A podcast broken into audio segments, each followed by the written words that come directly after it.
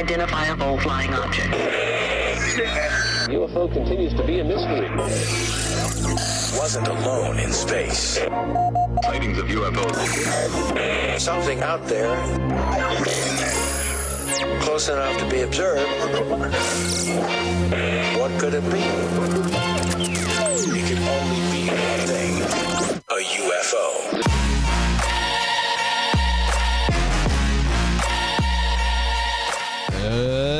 Ladies and gentlemen, welcome to another episode of UFO No. Uh, your break from the propaganda, the bad news, the political nonsense, and have some fun talking about topics like what are we talking about? I totally forgot. Oh, psychological or psychoelectronic weapons and mind control. That's what it is. My God, I almost blew my mind there. Um, so that's what we're talking about. And joining me on the show today, again, back for another episode, is my good friend, Nate. What's up, Nate? How are you, man? Hey, how's it going, buddy? Good, dude. Glad to have you back. Another episode, bro. It's really exciting, man. This is fun. It Thank is you for having me. It is fun, and I'm so glad to have you, man. I always I love your insight. Last show was great, man. We had a great to- uh, discussion. If you have not listened to the previous episode, uh, all about artificial intelligence, go check it out everywhere you find your favorite podcast. Um, but uh, I want to thank you all for joining the show. Uh, we're in the stratosphere, a little over 107,000 feet, cruising and it is clear skies, baby. If you like the show, be sure to share this episode. Give us a very nice review everywhere you can Spotify, Apple, all those good places. Make sure and hit that subscribe button if you're on the Rumble, if you're on the YouTubes. That really does help a lot. And don't forget, you can also go to patreon.com slash UFO No Podcast where you get to donate and you get access to all these episodes plus bonus episodes every week, all ad free, and every single bit of my loyalty. Uh, lots of love, lots of love, and I'm trying to add new stuff all the time. So uh, so keep with us. Also, um, in the portal to everything UFO no link in the show notes, you can follow that to go get yourself some sweet merch. Go check that out. Going to be dropping some new designs very soon. Again, keep in touch. Uh, follow that link in the show notes. I love every single one of you. Uh, let's get into this, shall we? Um, so, again, psychoelectronic weapons and mind control. Um, first of all, there's a lot of people that don't want to believe, either don't want to believe or don't don't believe in general, don't know about it, that mind control is basically real. It's it's for the most part proven. Uh, Going on forever. going on forever. We have hypnosis, which is a form of mind control. A lot of people know that by the, you know, the sideshow entertainment style hypnotist, but then you have, you know, the therapeutic hypnotist, which is uh, tries to get people over trauma. You have um, different type of hypnotism that is involved in breaking addiction, things like that. And then, of course, you have the more woo woo side, the one that I'm very skeptical of, which is uh, hypnotic regression involving UFOs, uh, alien abductions, because it's really opening your mind up to be written on. And with places like the CIA, the agencies like this, we know that they've spent a crazy amount of time and a crazy amount of money and resources not only experimenting and researching this, but actually implementing it in different ways. Um, and keep in mind, the CIA, this is one agency that we know has utilized these things. It's one out of at least 18 other intelligence agencies that are known about, that are known about. And this is all according to the uh, what the Office of the Director of National Intelligence. So that's only what they're telling us exists. These intelligence agencies. So 18 of them at least, and one of them that we know of for a fact has experimented in this and has implemented this. And uh and a lot of this work comes from it, a lot of you that have listened to the show, uh, which again, thank you, uh, knows about Operation Paperclip. And a lot of this mind control experimentation, things like this. What's that? That's a Nazis. That's a Nazis. Lots of Nazis. That's right. That's right. That's right, exactly. Nazis. and uh, so, uh, so here you have Operation Paperclip, 1,600 Nazi scientists given full immunity for their war crimes. Full immunity, bringing over everything, all the science, all the technology, all the experimentation done in during the Holocaust by the Nazis, brought over to the U.S., brought into established. Because mind you, CIA wasn't a uh, wasn't around before that.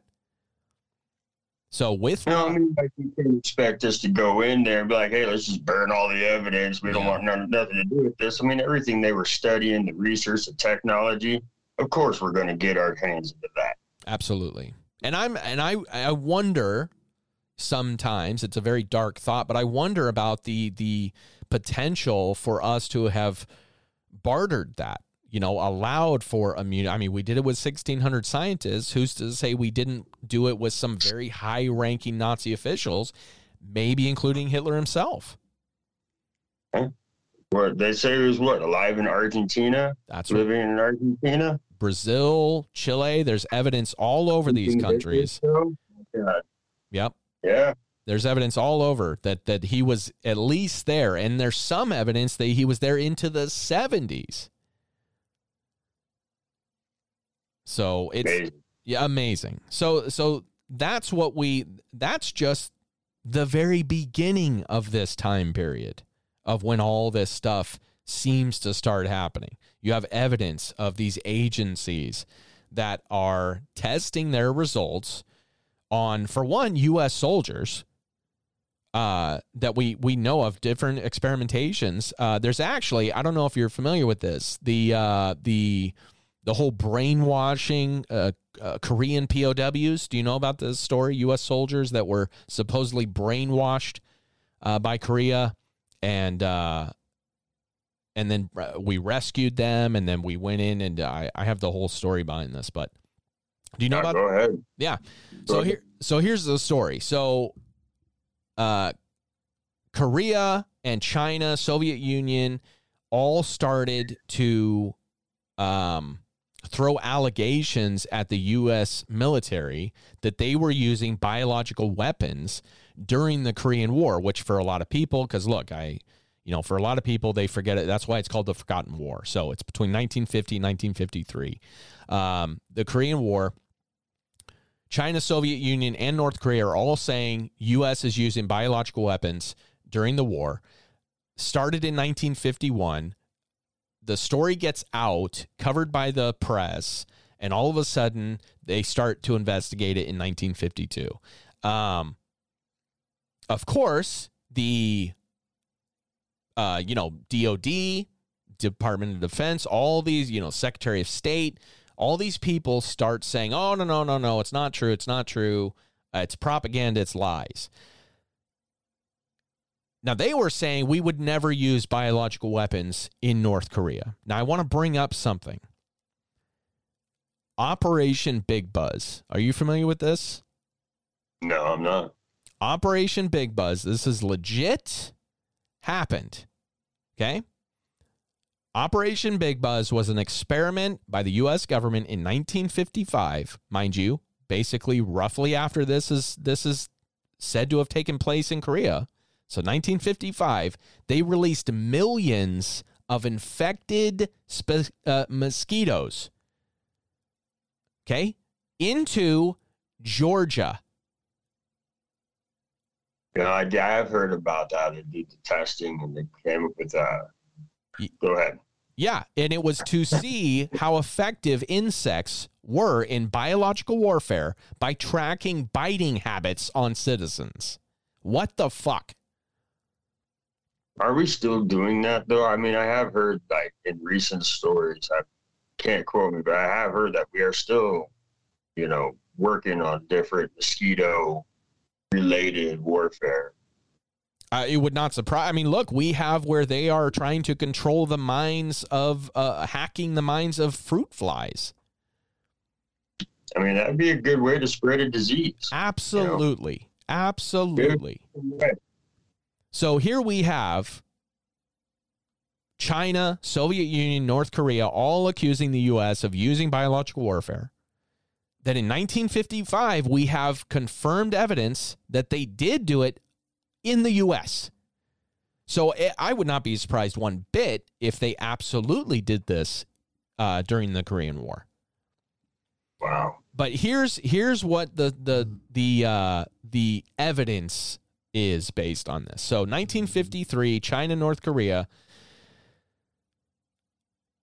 produce two of these captured U.S. Marine Corps pilots that are saying this is what happened. So they're U.S. Marines that are saying the U.S. used biological warfare. Colonel Frank Schwable uh, said the basic objective was at the time to get under field conditions various elements of bacteriological warfare and possibly expand excuse me expand field tests at a later date in an element of regular combat operations um then that they flew b-29s into or onto uh, airfields in korea um, Okinawa, or I'm sorry, I'm sorry. They flew B 52s to Korea from American occupied Okinawa in 1951. And so the U.S. claimed that, well, this U.S. Marine Schwable is being tortured and being brainwashed to give this statement by uh, Koreans. Okay. So that's what the U.S. military says. So then another one, uh, Colonel Walker Bud Mahurin said the, roughly the same thing. So then after these POWs get released back into the U.S., all of a sudden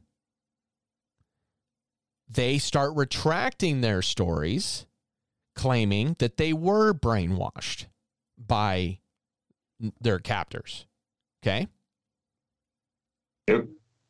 But here's the deal there's theories, there's a lot of people that believe that these POWs were brainwashed, but not by the Koreans, by the US. So what they were telling when they came back from Korea was the truth that the US was using biological warfare in in Korea, but that they were brainwashed when they got back to uh, retract their statements and say that it was that they were brainwashed by the Koreans. So I know that's a little. Con- I made that a little bit confusing because I chopped it up a little bit. no, no, I followed all the way through. It just totally makes sense. You're like, hey, welcome back to the stage, Jim Bob. Here you go, and uh, you don't remember none of this shit. Yeah, this is how it works.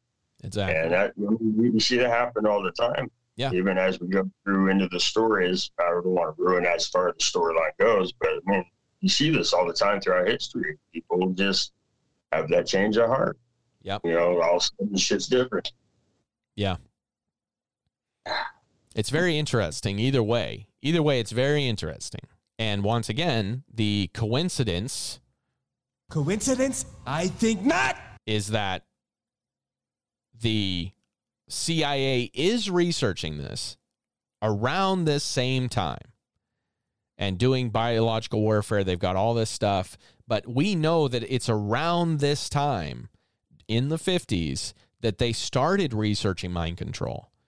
And instead of using, like what they say, they say the North Koreans were using uh, torture. Uh, instead, the CIA used drugs.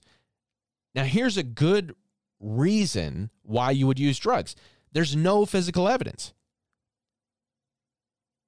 No physical evidence of torture, control, manipulation of any kind. It's drug induced. And then once you use these drugs that put the mind into a vulnerable state, which I'm not that's not always a bad thing. Sometimes you want to use these drugs to put your mind so you can find answers in your life. You know, mi- microdosed LSD has been shown to be actually beneficial in a lot of ways. I don't know about heroin, but definitely LSD, psilocybin, things like that. But it's also known that in these moments, your mind is open, is, is vulnerable. And so that's where they combine these drugs with hypnosis and fear. And but they never got to leave a mark. Never a bruise, never you don't got to pull a tooth. None of that shit. So it makes it very easy. Makes it very easy for them to cover their tracks. Um, so in the 1950s and the 60s, the the CIA, this is their uh, this is their whole cop out, is they say they claim that yes, they did research. Yeah, okay, yeah, yeah, yeah, we did it, but we didn't find any evidence. We found no evidence of it working, so we're not going to do it anymore. That's what they said. They said they did research into mind control, but they found no evidence to justify continuing the program. Oh, really?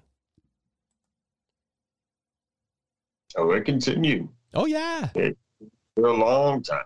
It still Absolutely. continued. Absolutely. Absolutely. I 100% believe that it's still going on. 100%.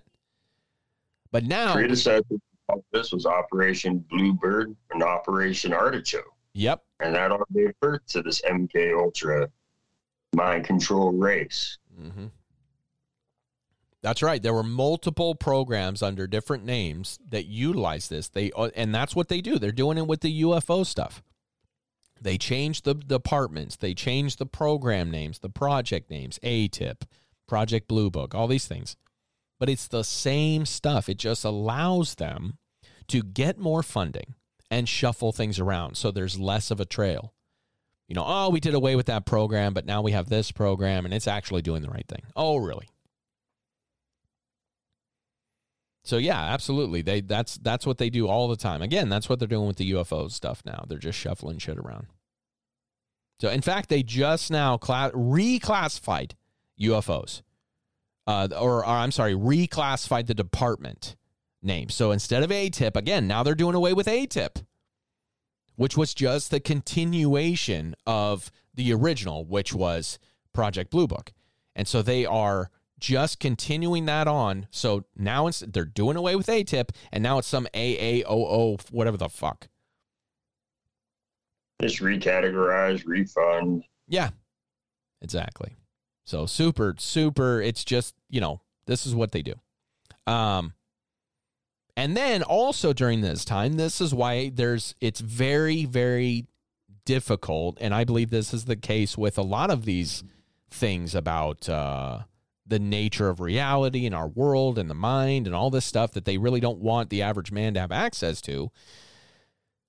During the 1950s uh, 50s and 60s while they're doing research the new york times starts to do a piece on mk ultra and they actually put it out to the public that this project exists and that they are doing this to the public. This is when media actually did their fucking job and actually dug into shit and found stories and, brought things to the public that they needed to know No way. yeah exactly yeah, well, then you have you know you have a Snowden and you have uh, an Assange type situation, and now nobody wants to come forward. oh, Nobody wants to be the guy to break these stories. It's no wonder the media is a fucking cowards because they see what happens to Julian Assange and they're like, "Fuck that." I'm not getting involved. So the CIA was the uh, was absolutely successful in deterring people from digging to the truth. you end up with a heart attack. Yeah, no shit, exactly. So the New York Times brings this to the public, and all of a sudden, all of a sudden, there's a purge of records by the CIA, and I believe a lot of these departments. And you know what their cop out was? They had a burgeoning paper problem. A burgeoning paper problem. Like, are you kidding me? Give me a You have- fucking break. Yeah, someone go get more ink. yeah, exactly. oh my God, unreal. So you have this huge purge of records having to do with anything about this. This is why the paper trail sucks on this stuff, you know? And well, they uh, actually had all these documents burned back in what was it, uh, 1967, when it was all coming to light. Uh, I can't remember his name. I apologize, but we had all the documents burned up. And so, honestly, the only way you're going to get anything from most of where this comes from would be a deathbed confession Yep. or anything of recent, you know, but that's so split up now. Good luck. Yeah, that's right. That's right. Well, and that's the thing, you know, people look at like FOIA requests, you know, and they're always basically they're always looking for a paper trail. That's the only thing a FOIA request is going to do is find you a paper trail. Well, guess what? There's not always a paper trail. Especially nowadays, like they know better. they know better. I mean, you got shit coming out from the 60s and 70s that was a paper trail and you've got the government going, "Oh, fuck." In some situation, and I think a lot of it is government controlled leaks. But uh yeah. So then you have at the same time, so you have this purge of records. You have another loose end, which is Dr. Frank Olson, who for uh, CIA researcher was pretty publicly against MK Ultra. Um and he was found dead. Fell from his window in 1953 around the same time that all this uh purging of information. Well, if your brain is inf- has information on that, they're going to purge you too. And uh, I feel bad. I, I, I got to restate what I said earlier because I had some notes I just couldn't find. So it was 1975. Richard Helm had ordered all the documents to be destroyed yeah, as far as MK Ultra goes. So I apologize. I can't find my notes. yeah, no, no, you're absolutely right. So, and it's all throughout. In fact, in the 60s, all the way to the 70s, they were, I would imagine, they were purging all this stuff, you know, throughout. Oh, the, yeah. Oh, yeah. So, can't have this stuff public. Of course, they're going to purge all that, retract statements, and Yep. deny plausibility. Oh, I'm a little hazy on the subject. That's right. And that's why everything is compartmentalized. You know, these days. Nobody has the full picture. So, you know, you don't have you have a lessened risk Hmm? of it getting out. But uh but yeah, if so Frank Olson suicided. Uh and the only reason we know that is because 22 years after his death, uh the CIA through FOIA requests and various things getting out uh, was forced to admit that agents had given Olson a drink spiked with LSD right before his death. But the only thing that did was reclassify his death as a drug induced suicide. So, still suicide, but drug induced. So, it's like, hold on a second. You drug induced him. So, is that not murder? Oh, just a little slap on the wrist. Don't do it again. Yeah. Oh, not even that. They basically they're just like, oh, it wasn't us. Yeah, we gave him the Yeah. LSD. We didn't tell him to fly out the window. It's like you motherfuckers.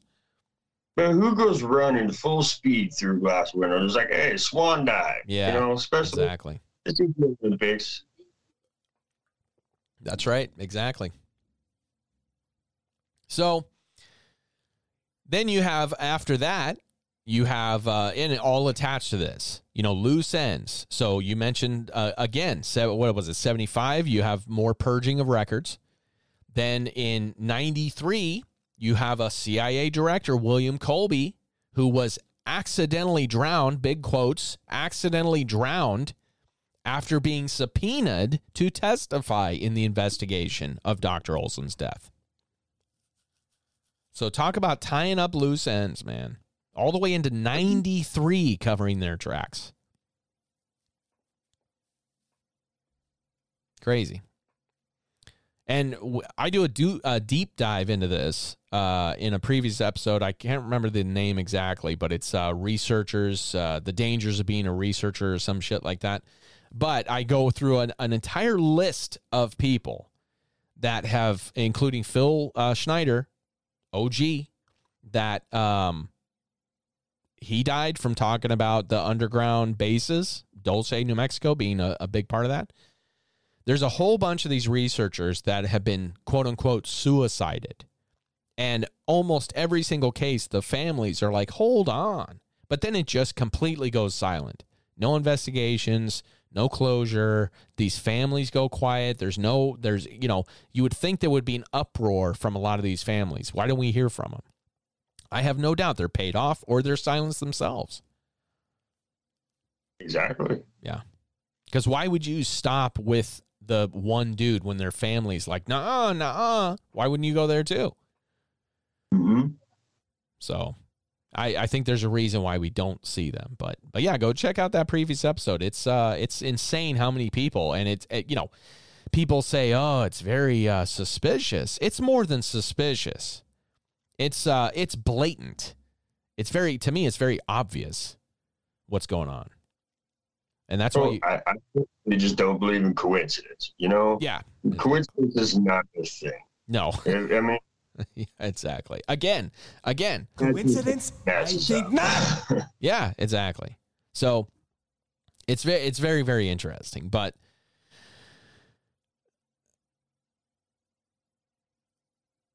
you have this propaganda around this time. You have this propaganda start to be put out that starts to label truth seekers, people that start to look behind it, ask questions as to what's going on instead of just believing what we're told.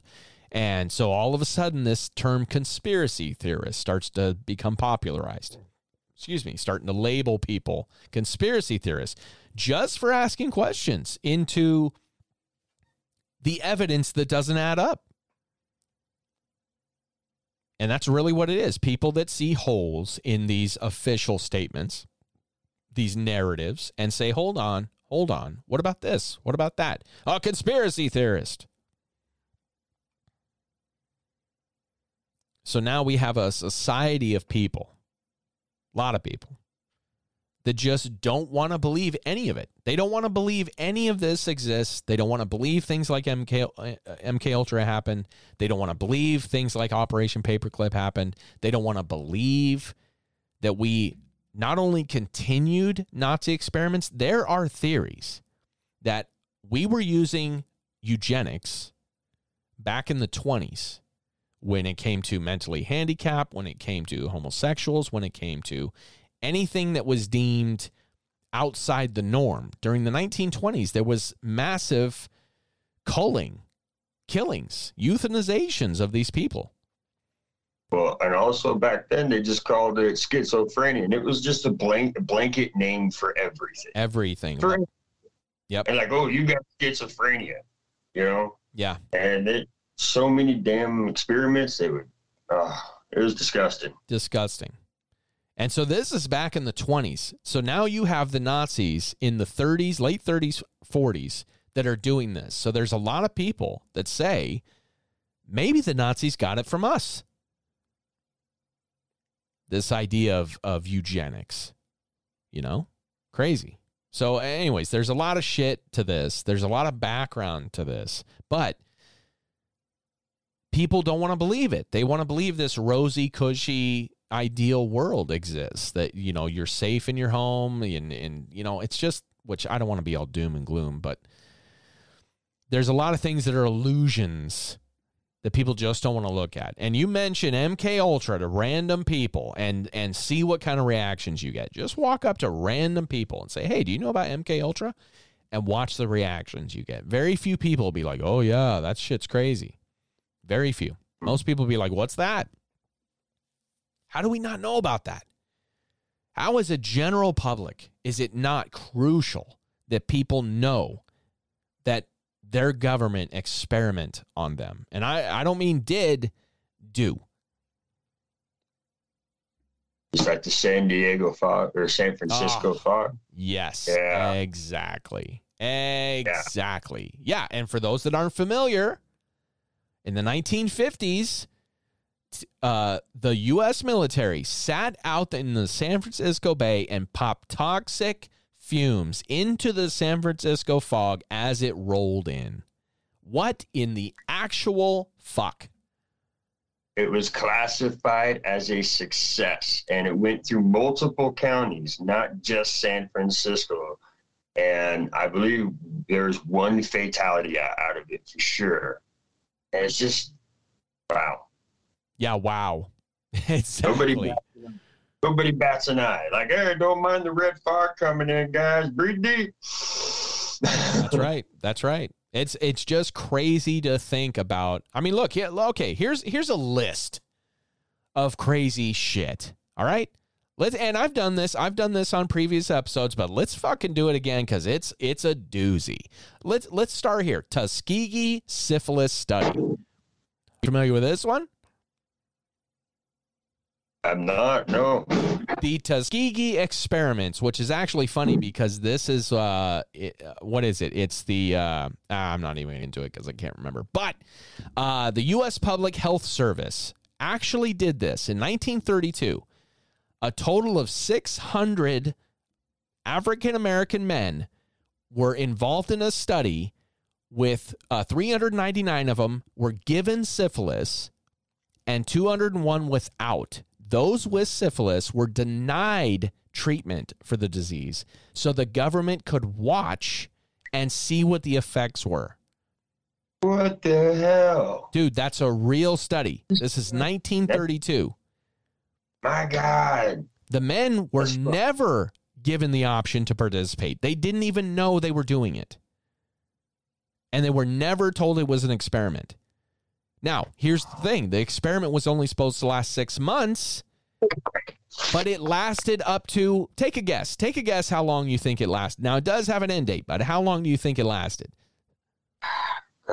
Well, government never does anything quickly, so I got to say at least, at least three years. 40 years. Oh, God. 40 years. Now, when penicillin became the main drug to treat syphilis, they were denied access. They were denied access. Now, penicillin went to the public, dude. And the patients specifically involved in the Tuskegee experiments were denied access to penicillin and weren't even given the option to opt out in any way. That's some cold hearted, like, sorry, Ted, you can't have your stuff. We're not done watching the deterioration. Yeah. Hang on a couple more years. Yep. Maybe next year. In exchange, in exchange, they were given free medic- medical exams and a burial service. Dude, that's like that's like a T-shirt that says I exp- I participated in the Tuskegee experiments and all I got was this goddamn shirt. I mean, Jesus, what in the actual fuck? So then a lawsuit is filed later, and of course, the government granted free burial services. But, dude, they weren't even going to give it to him free. They weren't even going to give him free burial services for this. Nothing. That's one, dude. That's one. All right. So then you have a malaria study done in Stateville Penitentiary. You know about this one? Ah, no, I do not. the U.S. government uh, in the 1940s, over 400 prisoners were illegally infected with malaria. And the goal was to test experimental drugs to find a cure for it. The, the other crazy thing is that they were administered by the prisoners themselves. So these guys are going around giving each other the shot. each other the shot. The prisoners also decided which one of them would take part in the experiment. So the prisoners were given this with the power to decide who got it. What? Was that like a gold star award system for like every week of good behavior? All right, Jimmy, you get your gold star. You get to shake someone with some malaria. Exactly. exactly. like, what the fuck? What the fuck? I'm going to say that a lot. I mean, that's going to be my whole thing. Like, what in the actual fuck? Crazy. man. Yeah. Yeah. So then then you have then you have the Navy sponsored beef blood transfusions. All right?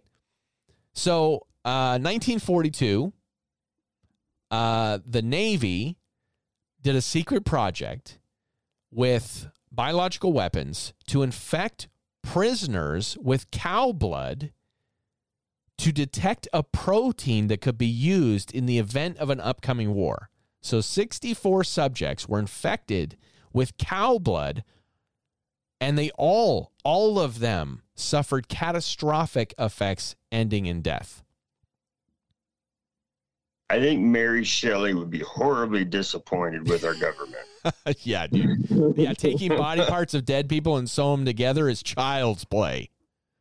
Right? Like we're just going to start injecting people at the mole- yeah, let's just see how this blood works. Yeah. Seriously, Crazy. like common science would tell you that's not going to work. Yeah, exactly. Crazy, man. Crazy. So then you have plutonium testing, where in the 1940s, again, um, plutonium was, let's see, what was it? It was, oh, it was done on the mentally ill, right? So what it was is they would, what was it? Um, Are you going to talk about that cereal? That was so sad. I can't believe it. I, that's dark.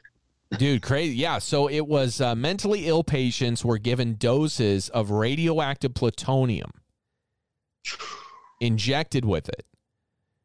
And just so they could study the effects of plutonium on the body. Secret program.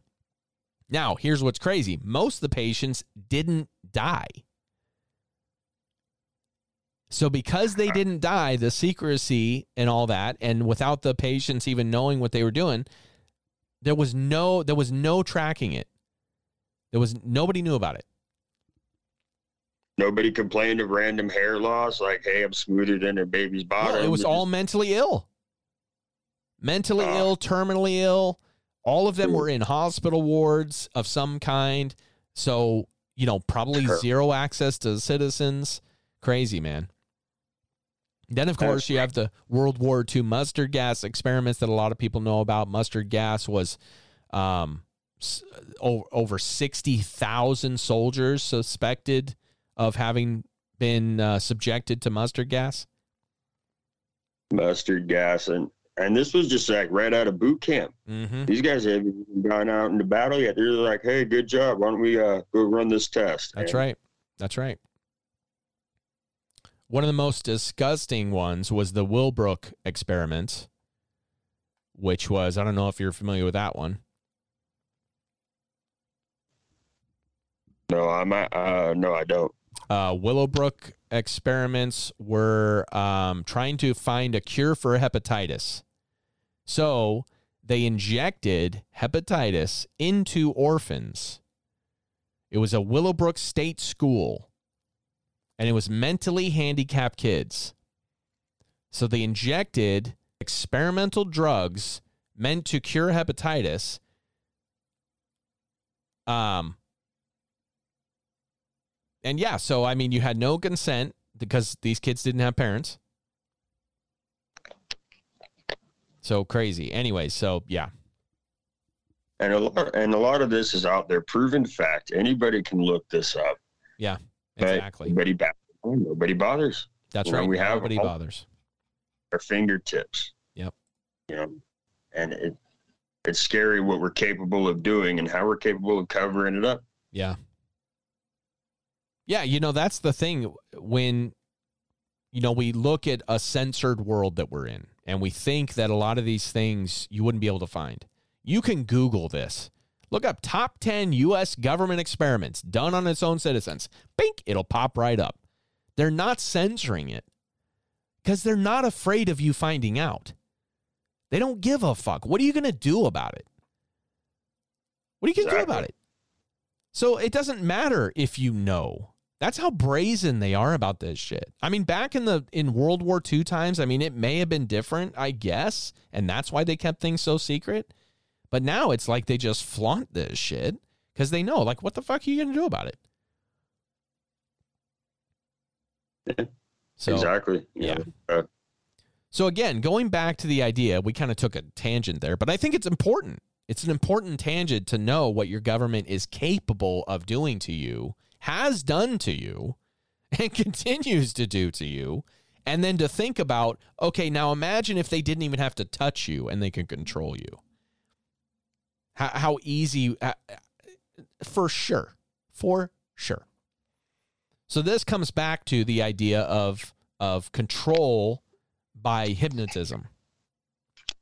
Um, and so you know, and obviously, I, I mentioned the entertainment aspect, the different types of uh, of hypnotists, but then you have these other techniques, right?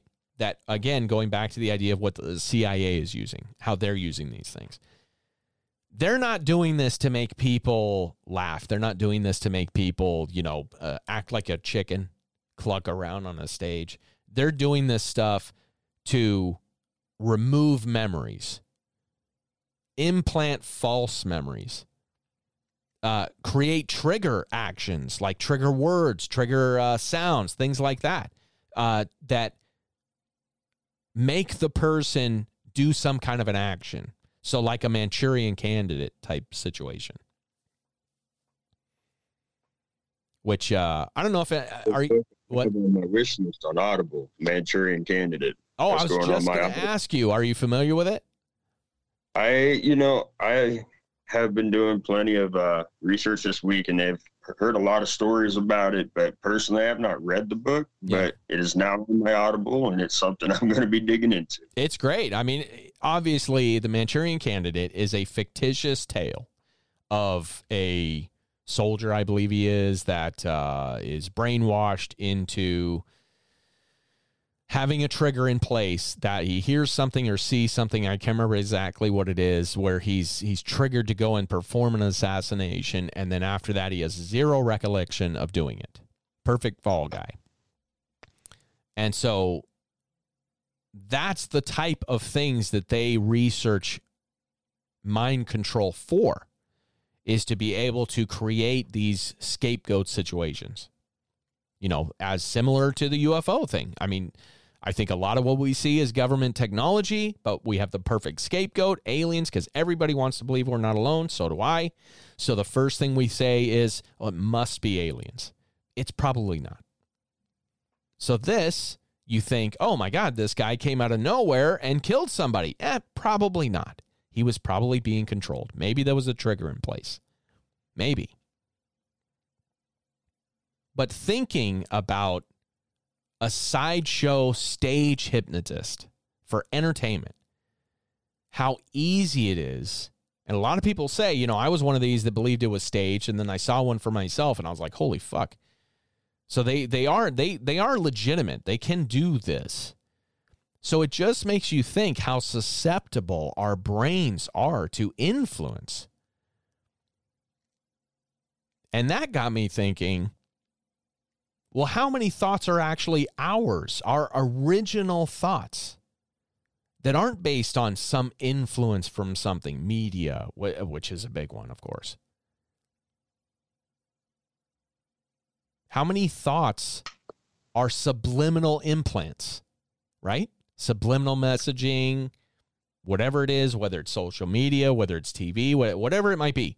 How many of these thoughts that we have are implanted based on what we see in here and, and things like that?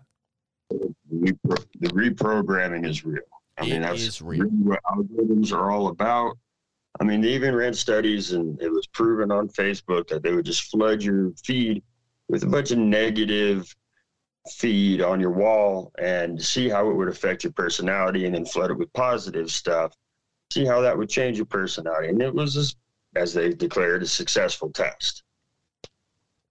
Absolutely. They know exactly what kind of a reaction they're going to get. That's why, I mean, that's the only reason targeted ads work. You know, otherwise, if it didn't work, they wouldn't keep doing it.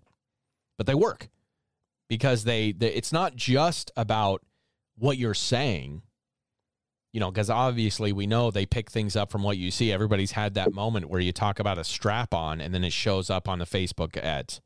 Like, what the fuck? They're advertising strap ons to me. What the hell? But I do need that. The Dragon Edition. exactly. So we know that, but then also they're tugging at you emotionally. You know, emotionally, they're they're getting an emotional reaction out of you because that's where the real decision making happens. An emotional decision is very very solid. You're, you know, it's one thing if it's an impulse buy. A lot of things can talk you out of an impulse buy, but if you're doing an emotional buy, very little is going to talk you out of that. and who doesn't have a screen in front of their face Yes. at all anymore? Exactly. It's everywhere. Media is everywhere. It's everywhere. And we know Be everywhere. Yes, and we know the mind is influenced by media. We know this, as you said, that Facebook does this, and and we we know it has a. Everybody knows, you know, good shit in, bad shit out. The whole idea, you got to feed your head. One of my favorite songs by uh, Jefferson Airplane. So, or I'm sorry, White Rabbit. They just end it with feed your head, but that's the idea. Is that like a diet for your your belly, your tummy, just like your mind, what you feed your mind is going to uh, influence your mind. We know this. So we're influenced by media. So again, doesn't that mean that our thoughts are always influenced? So how many This is plug in your local library. Go out there, get a book, and feed yourself something good. Especially the ones that they said that they're banning, they don't want you to read. Read Yeah. those. To Kill a Mockingbird, shit like that. Yeah. Feed Right. your mind. Behold a Pale Horse, great book, William Cooper. These are things that will open your eyes to the truth of this world that we we live in. You know, and some of it once again, some of the people that don't want to believe these things, the the the the ugly side of it, the dark side of it, you know, the uh the fuckery that has taken place. A lot of people don't want to believe it, but it's true and it exists and it happened you know and that's why it's important to go and look and and and again to know what these people that are telling you oh we're to take care of you. We you we got you. This is what truth is. You should be wary of those words. You know what what's the uh, saying? The uh the scariest words in the english language are i am from the government and i'm here to help you Yeah, that scares me.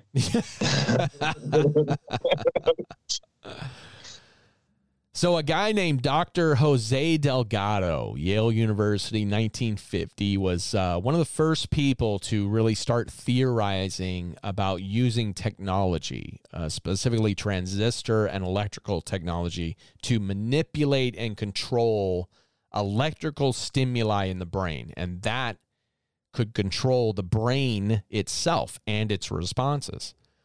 So, in the mid 1950s, he invents this thing called the stimoceiver, which is uh, a radio that was basically a combo or it joined a stimulator of brain waves with a receiver that monitored EEG waves uh, and sent them back on separate radio channels that was directly in the patient's skull, so in the head of the of the patient. so it's like crazy shit about you know, it's it's like a it's like a skull cap that reads your brain, right? It's monitoring these waves. And so whether he knew it or not, he had just created the blueprints and technology for controlling, remote controlling someone's mind. And there's all this stuff, you know, into like uh, his history of what he did and how he went about it. Acoustic kitty. What's that? The acoustic kitty. The acoustic kitty. What's the acoustic kitty? Okay, so the acoustic kitty used that very machine, and they had the implant because the uh, EEG readings they felt with the the way the cat's ears are more fine tuned, can filter out the extra sounds, would give them a better reading. And so they had put this on a cat, and they had tested it, and it did become successful. It was a successful test, but it's a fucking cat. So it just they released it out in the open, and it just ran off. They were done. Like the cat's like, I'm out.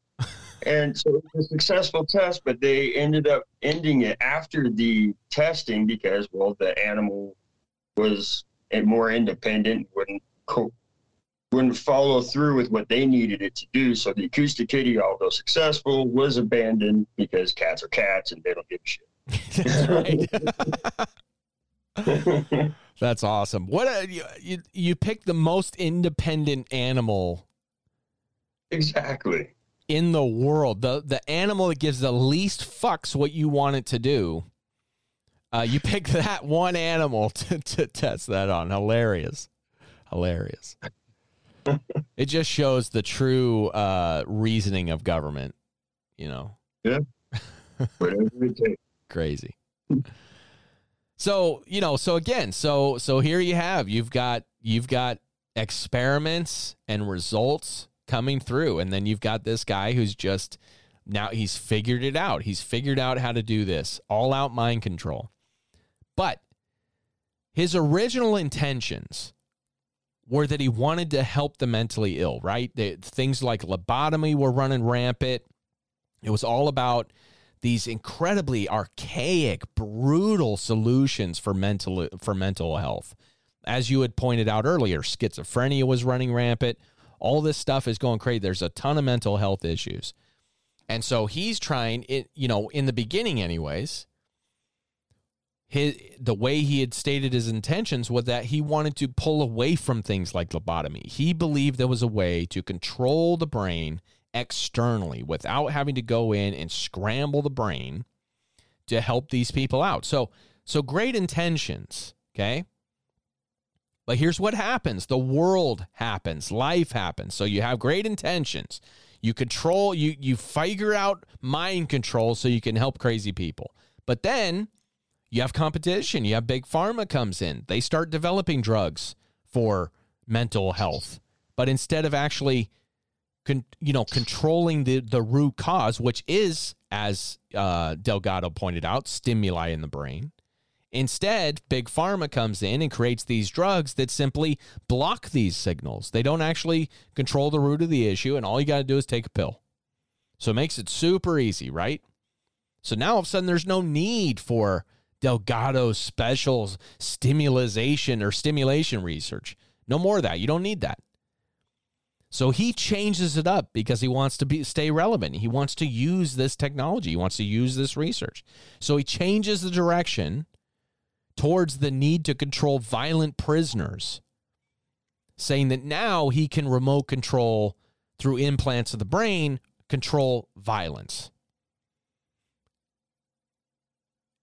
And he did actually, he proved it. He proved, uh, he did this experiment where he went into an arena when the, where there was, uh, where they implanted this uh, device into a, a bull, a big bull, and allowed this bull to charge him. And he had this remote control and a push of a button, the, the bull stopped dead in its tracks. Jesus. Yeah.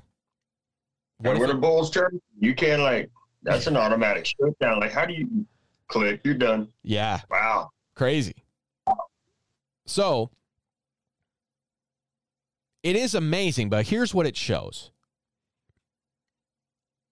Uh, oh, and from this, from this, he went full on, I would say, villain. because he just he was all all in for mind control all in. It, it wasn't you know it started with prisoners but then it just grew and grew and grew. You know he sold out to government all this stuff. So the noble cause changed. And and this is what it goes to show that you can have the most noble intentions. This is why people that say oh the scientific community they're not they're not you know in it for for uh they don't have ulterior motives. They're just you know scientists that want to explore. But then you have money that comes in. Then you have the need to continue funding. And they're not going to fund something unless they need it. And if they don't need it anymore well then they don't need you anymore. So how as this case how do you stay relevant? You switch it up to follow where the money's going to go. Of course. Business. yeah. So so here you have noble intentions, but then the temptation by the power for mo- for more control, literally control. you know, it's too much. It's too much. And so and so that's why the it's incentivized to to follow the money. And and that's where you have of these noble intentions don't get thought about for very long because the money doesn't follow that. There's no incentives for that. But uh, following in this train of subliminal messaging, A lot of people know about subliminal uh, the subliminal messaging in movies. Um, a great example of this is Fight Club, where um, Tyler Durden puts uh, the picture of a cock in the middle of Disney movie with this orgasm sound and just like a really quick blurb and people don't even know what they're seeing but they're seeing it. And um, that's a, a, a great example. You can see it in action. But the difference is is that instead of the the you know marketing companies and the government using pictures of cocks and pornos instead they're doing they're doing marketing tactics you know, they're putting they're trying to get you to buy fast food. They're trying to get you to, you know, believe in the whatever the fuck they want you to believe in. But we know that they were actually doing this for a while. And the way they called it is they they described it as some public light-hearted mind control in the late 50s and 60s to unaware audiences. In fact, most famously, it's known to be done by uh, Coca Cola, the Koch brothers. Oh yeah. Oh, yeah. Even in my fifties and sixties, TV was relatively pretty new. Yep. Like this was the birth of, of entertainment. Yep. Everybody, if you could afford a TV, you had one. Well, there was no data to show any side effects or harm, nothing. So you didn't have, I mean, even people that worked on early stage computer type screens, what did they have? What did they have?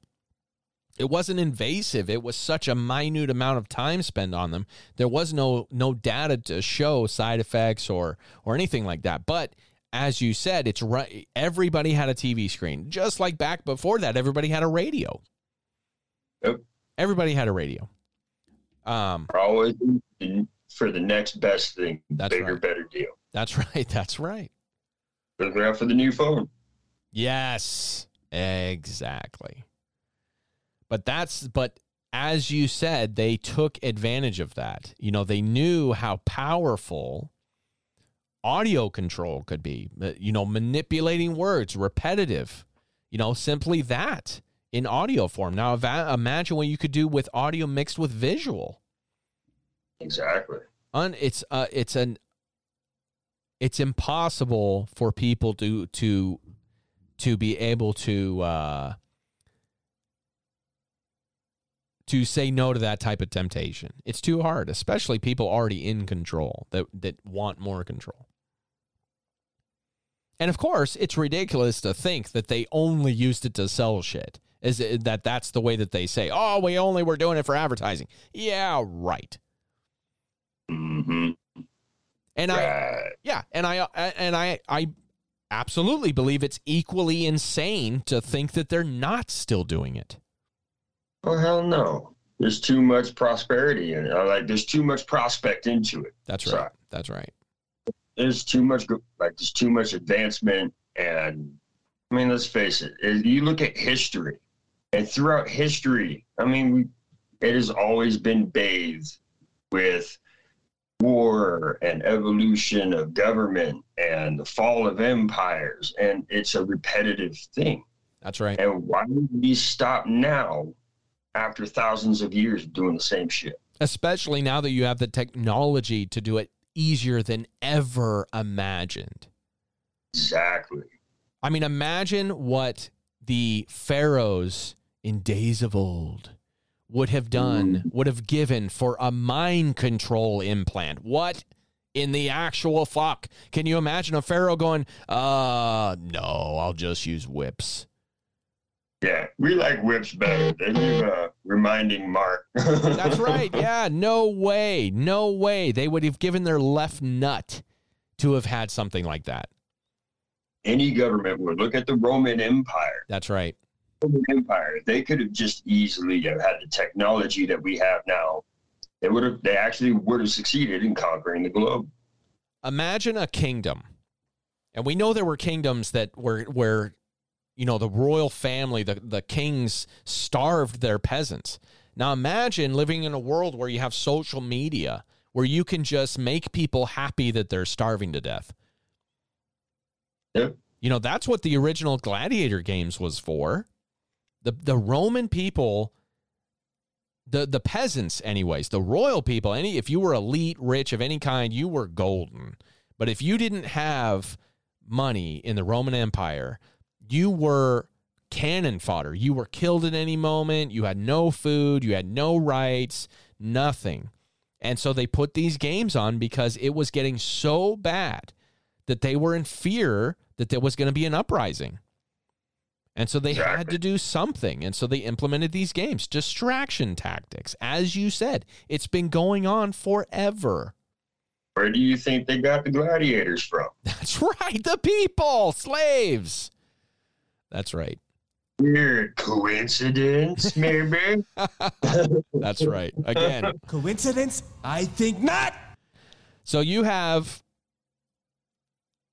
the Oklahoma bomber, Timothy McVeigh, going back to this whole mind control implant idea. Um, he actually claimed that he was microchipped while in the military. And that's why he did this, supposedly. Will we ever know? Probably not. Of course not. Of course not. Come on.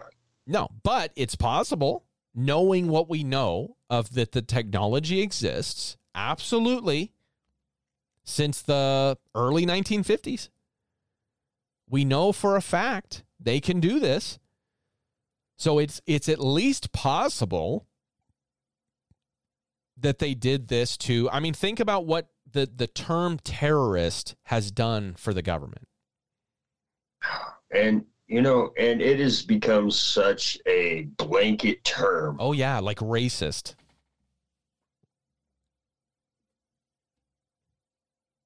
very very similar yeah it's it's it's uh it's very interesting to say the least how you know they use terminology to attack people and and you know yeah this labeling people as terrorists and i'm not saying there aren't terrorists there are there are people that deliver terror making them terrorists but there are also people who are controlled who there's very, very significant evidence that there was something else there. Something that was behind the scenes controlling them or influencing them in some way. There's a fun um, aspect to this in music, with music. Um, the whole idea of backmasking. Are you familiar with that term, backmasking?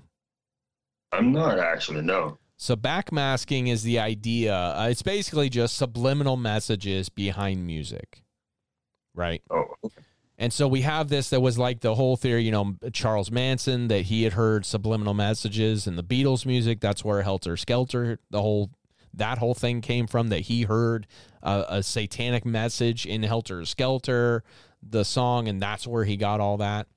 Um, but there's actually a lot of this. There's a lot of this. There's actually uh, supposedly Motorhead, the song Nightmare. There's a lot of people that believe there's a uh, there's a laugh at the end, or something. Or I'm sorry, no, that there's some kind of message at the end. Um, I can't remember exactly what it is.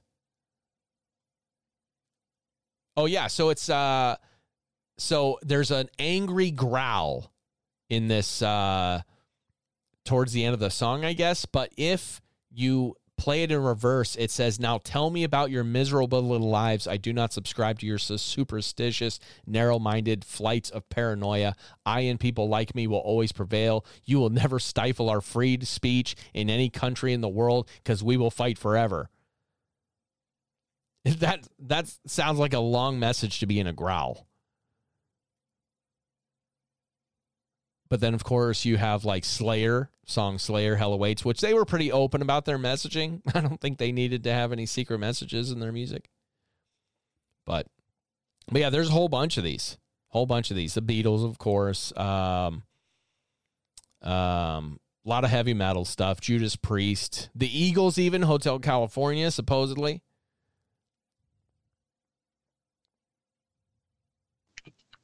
So yeah, weird shit. Uh, Led Zeppelin. Anyways, whole bunch. But yeah, very, very weird. Very weird. Uh, so then now you think about frequency waves, low frequency waves, LFWs as they're known. Um, all the devices we have around us that put out frequency waves from your phone to, uh, I mean, really, the big one is your phone, but obviously computers do. Um, a ton of devices put out frequency waves. And now, knowing what they can do with subliminal audio messaging, what's to stop any amount of low frequency waves getting mixed in with what we're listening to? I mean, they could they could do it very very easily. and it's everywhere. Like I said, everybody's got a screen in their face. Facebook, YouTube, your streaming services, commercials, everywhere. everywhere. So on top of visual, on top of audio, we have the mix in of these other waves that we can barely even comprehend. You know, it, it, know that they're there, but they're there. So there's actually a journalist named Susan Bryce who, in the 1993, she exposed experiments done in an article she exposed experiments that were done in public theaters with random audiences using sound waves. And she said they were timed to the rhythm of the human heartbeat of 72 beats per minute. Or in this case, in the in the sounds, it was pulses per minute. Testing controlling human behavior. Crazy. So in theaters, That's amazing. I'm a huge mummy buff, uh, a movie buff, and God, 1993, Mhm. Jurassic Park might have messed me up more than I thought. Yeah, who knows, man? Who knows? I mean, really, to think that, like, to think that they were, I, it just goes to show, like, there's no limit. There's no limit. And again, as much as people might not want to believe it, that these things are happening, they're happening. And and also, we are incredibly vulnerable to these things. We are incredibly vulnerable to manipulation of the mind every day. Every day. All it is is repetition. Again, it's uh, you can program your mind to remember words, to remember phrases, to remember numbers by simple repetitive or by repetition. Now imagine if you hear the same propaganda all the time. The same narratives all the time. The same quote unquote truth all the time. It's programming.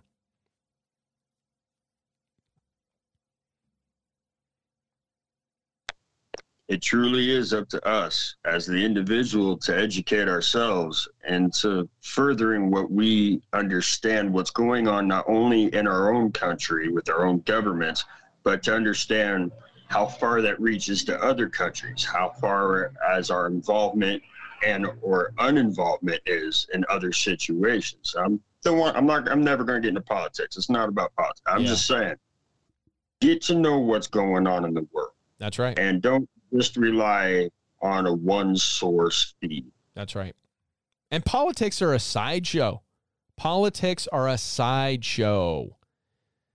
It's it's just absolutely if you if you if you, it it is and again, like you said, fuck politics. Fuck the government. That's what it's really about. Fuck the government. Doesn't matter who's at the fucking helm.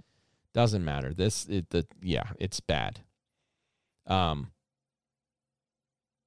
yeah, it's terrible. So so you know now you know again thinking about these these little devices that have been around since the 50s that could be easily implanted, not to mention just simple influence of words, messages that can manipulate the mind. Now, behind this, behind this, put agencies with unlimited budgets, the ability to completely classify information with advanced technologies to go behind it all, it, it's hard to imagine what they can't do. You know what I mean? I mean, it's it's so hard to think like even myself, I think about myself. I what I would do with a small amount of technology and a large amount of money, I don't know. I you know, I'm kind of imaginative uh, imaginative and I'm not I'm can be a douchebag. So I wonder like, you know, Jesus, you've got people who are career assholes that are given unlimited budgets and all this information and and we expect them to do the noble thing jesus fucking christ it's it, you know it's a no-brainer we're yeah, we're fucked corruption thing. You know, I mean, you have unlimited power, Yeah. unlimited fun, unlimited technology at your fingertips to research to back it up. At what point will it not corrupt? with virtually zero checks and balances virtually zero amount of people that are going to come in like when's the last time they audited any of these agencies to figure out money where it's going and any at least of which where the information is we know nothing about them. We know nothing about them. But luckily through at least we have the FOIA requests but that really is for them not us. But thankfully we have this small benefit of being able to ask them pretty please can I have information on stuff? being FOIA requests. But um, in 2018, there is a conspiracy website named Muckrock, and I use conspiracy. I, I should be using like uh, like you had said, tinfoil hat uh, militia. But this site Muckrock, who specializes in FOIA requests, putting them up, finding them, they were digging into Antifa, and they found, or the, I'm sorry, they received a zip file at random called EM effects on the human body. And in this, there were three documents that broke down the effects of these what's called psychoelectric weapons, as well as ways that they're projecting this energy using communication vans and black helicopters, which we've talked about black helicopters before. Completely stealthy, silent helicopters, 100%. Um, and they um, carry these psychotronic weapons, is what they're considered as, completely, covertly, under the radar that control, remote control individual minds. And then on top of that, you have phone communication towers that send out mass mind control signals. So, this is what this article was breaking down. And supposedly they got this from the same place they're getting FOIA requests. Um, so then the effects of these weapons included on top of mind control was reading and broadcasting thoughts, controlled dreaming, hearing voices and commands inside a person's head, and forced waking visions. Forced waking visions. Isn't that hallucinations? Isn't that what that would be considered? Forced waking vision would be a hallucination? Yeah. I, I could only imagine. I mean, like those that have like that sleep paralysis, Yeah. sponsored by Nike. yeah, no shit. Oh my god, yeah. And of course, more of these physical effects were more like um physical sickness types like uh racing heart, tinnitus, um itching, constant itching and general pain in joints and muscles. How many people have all that shit? I mean, shit, racing heart, that could be anxiety. Tinnitus, that's ringing to the ears. Itching, well, a lot of people are on uh, pharmaceuticals that make you itch. And then general pain in joints and muscles, that's an inflammation. You know, I'm almost 40, and I got to tell you, the joints and pain thing is a real damn thing. Yeah, well, now we it could be these psychotronic weapons. general joint and Oh. pain muscle muscle pain can be uh, psychotronic weapons, dude. So Well, that's exciting. Glad I Exactly. That's exciting. Experiments. If you're listening, CIA, thank you for listening. Oh, they're always listening. They're always listening. Oh yeah, they're great. So then, on top of that, in 1992, you have an Australian magazine called Nexus that did an article about this guy, John St. Clair Akwei. And this guy actually put together a lawsuit against the NSA, claiming that the agency has the ability to covertly murder U.S. citizens and conduct psychological control operations to cause certain individuals to be diagnosed as insane, as well as having blanket coverage of electronic communications in the U.S. and the world in the name of national security. Does that not sound familiar or what? So here you have this guy with a lawsuit claiming that they do all these things, and we basically know they do all these things now. And this was in 92. But that also on top of this, that he mentioned, which we know, of course, that they going back to the 1940s, we just lined a lot of that up with some of the most advanced computers in the world at the time. You're talking about the 90s. And this was operating out of Fort Meade, which is, by the way, the largest NSA facility, said to be around 100,000 square feet. That's full of 50,000 individual agents, all of which have advanced permission to spy on anyone. Of course, they have to deem them of interest. But what does that mean? How, how, Okay. how, how much does that take? That list of people of interest, I mean, let's face it, just us being on this show makes us people of fucking interest. Yeah, that's right. Like everybody is subject. That's right. Well, and think about think about what they just did with reclassifying the term terrorist. Have you heard about this? No, but I can't wait. So they have reclassified. And look, you can go look this up. You can look up how they have reclassified the term terrorist. Terrorist is, of course, to encompass, all the things it already has, right? Violence and all that threats against uh, da da da. But now it's anyone who is using anti government rhetoric. That's us. Okay. Oh no. Patriotism. Patriotism. Patriotism Dude. is terrorism? They list patriotism.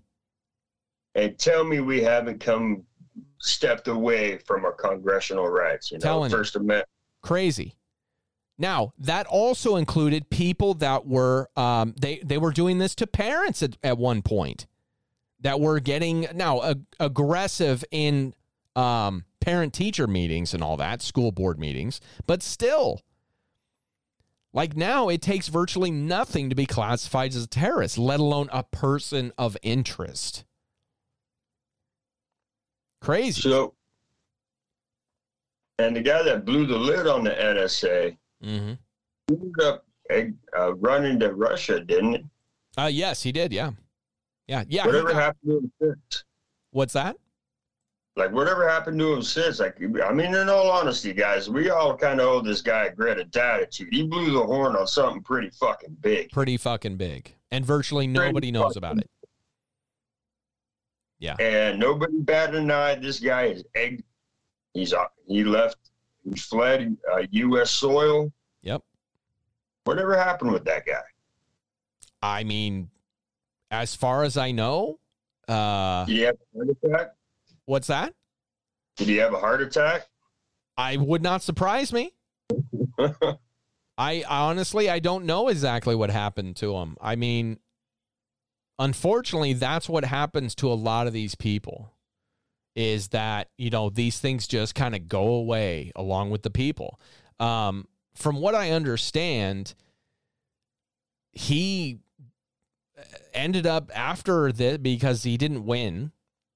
Um, he ended up like going off and and didn't want to talk about it, didn't want to deal with it. Um, he claimed that he was, I believe he claimed that he was having these things done to him as far as them experimenting with him.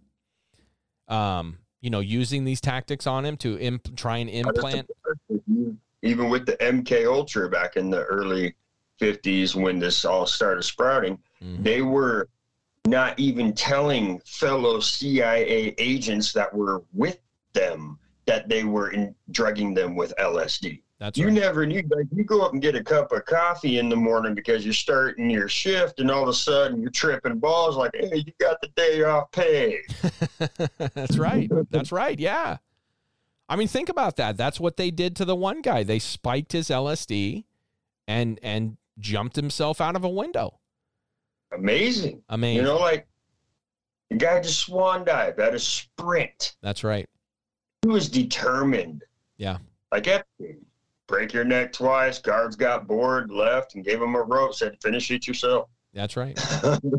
That's right. Yeah, it's crazy, man. I mean, it really is to to think about what they can do. I mean, and then the MK Ultra experiments, they found ways of administering these things through aerosol. So they don't even have to spike your drink, dude. They, They just pump it into your They air. just pump it into the air.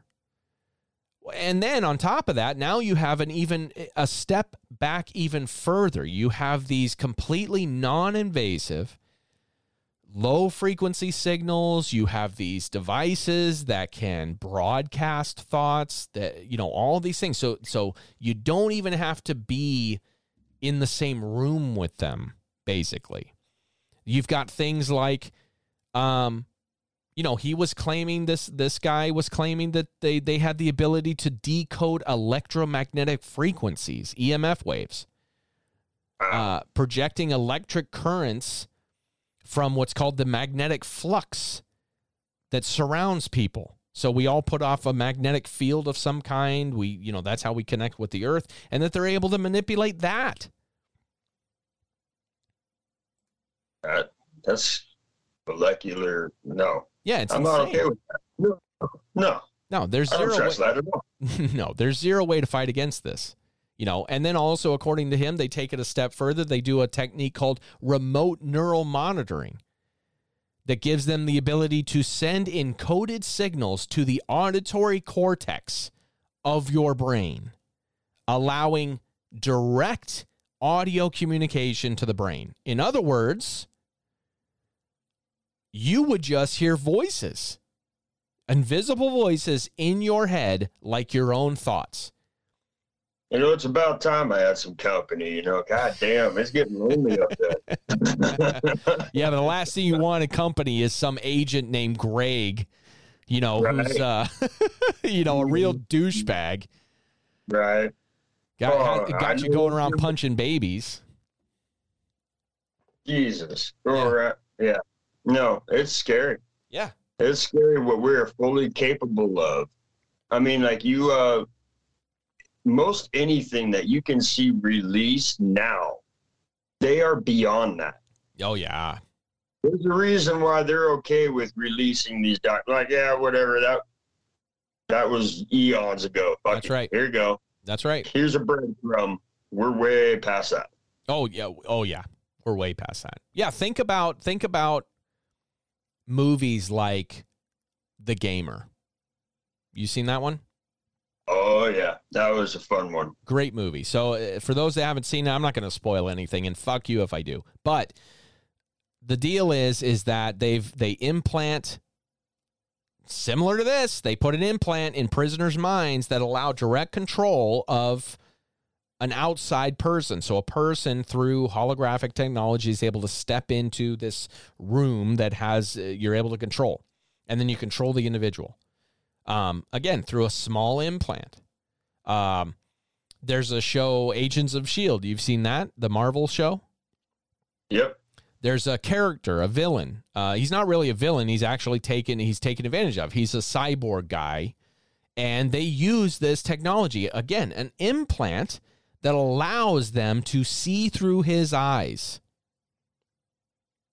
And so this in this way, the same technology they have, according to this Akwei guy, this RNM technology, this uh what's the what's the term for it again? I can't remember. Oh, remote neural monitoring is able to map out the electrical signals from your visual cortex of the brain, transferring the images to a computer or a device of some kind, allowing this agent or operative to see what you're seeing.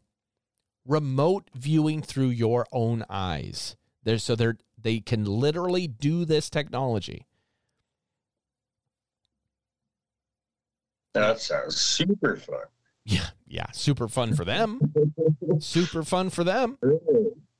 Wonderful. Yeah. So then he says that the NSA has nanotechnology computers that are 15 years ahead of what the public knows. Now, to me, that's hilarious. That's hilarious because That's an understatement. a complete understatement. I'm going to, my guess is we're at least 50 years ahead, or they are at least 50 years ahead of what they're allowing the public to have. And it's a trickle down system. Yes. I mean, they, they're, like I said, government does nothing fast. Nothing.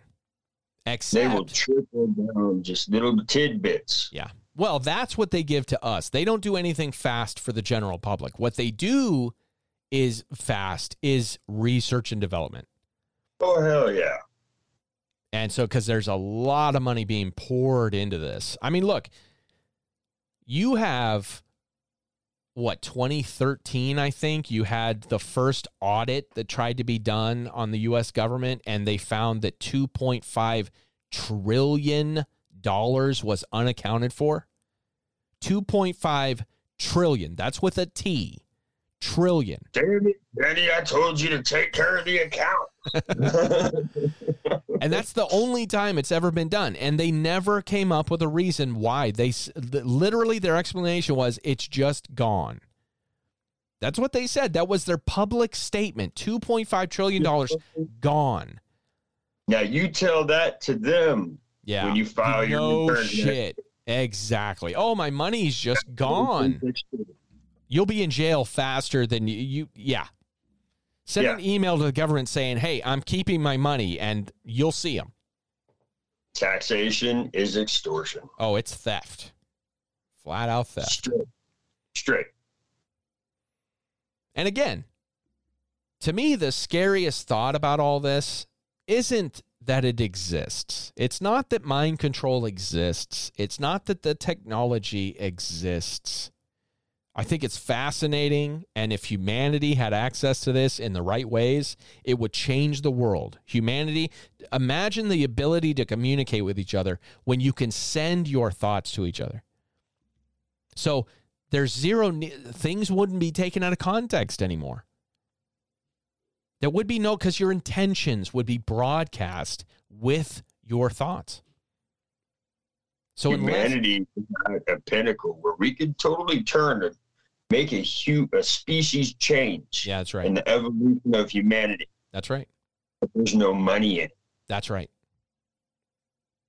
You wouldn't need those things if you could communicate because there would be no ability to lie. There would be no ability to I mean, I'm sure there would be ways to mod your brain to be able to, you know, filter out lies, whatever the fuck. But it would uh, then there would be countermeasures of ways to be able to dictate that, like there are now with deep fakes and things like that. We have technology that can literally make your face look like somebody else's face, and we have ways of counteracting that now. So these things are going to pop up, but if they're secret, we have no ways of. There's no no ways to implement uh, uh, technology to guard your brain against this because the government won't release it to the public. A strong country is an informed country. That's right. And so again, Right. it's it's not that these things exist that terrify me. It is the fact that the only people that have access to it are the cocks.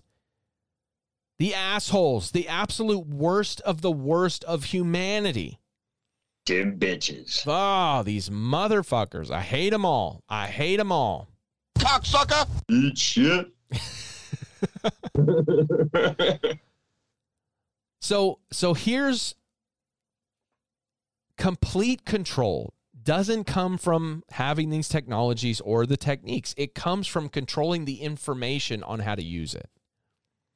So the fact that we don't know how it's used, we don't know what it what does it or how how it's implemented the technologies that actually exist. We have these this bread, you know, trail of breadcrumbs. But we don't actually have solid evidence of these things. So It was burned. It was destroyed. Like I said, this is right. deathbed confession era. that's right. That's the only way we're going to find out. That's right. And that is what a complete control looks like. Is not only to have these things, but to control who gets them. That is complete control. Mind, body, and soul. They have access to it all.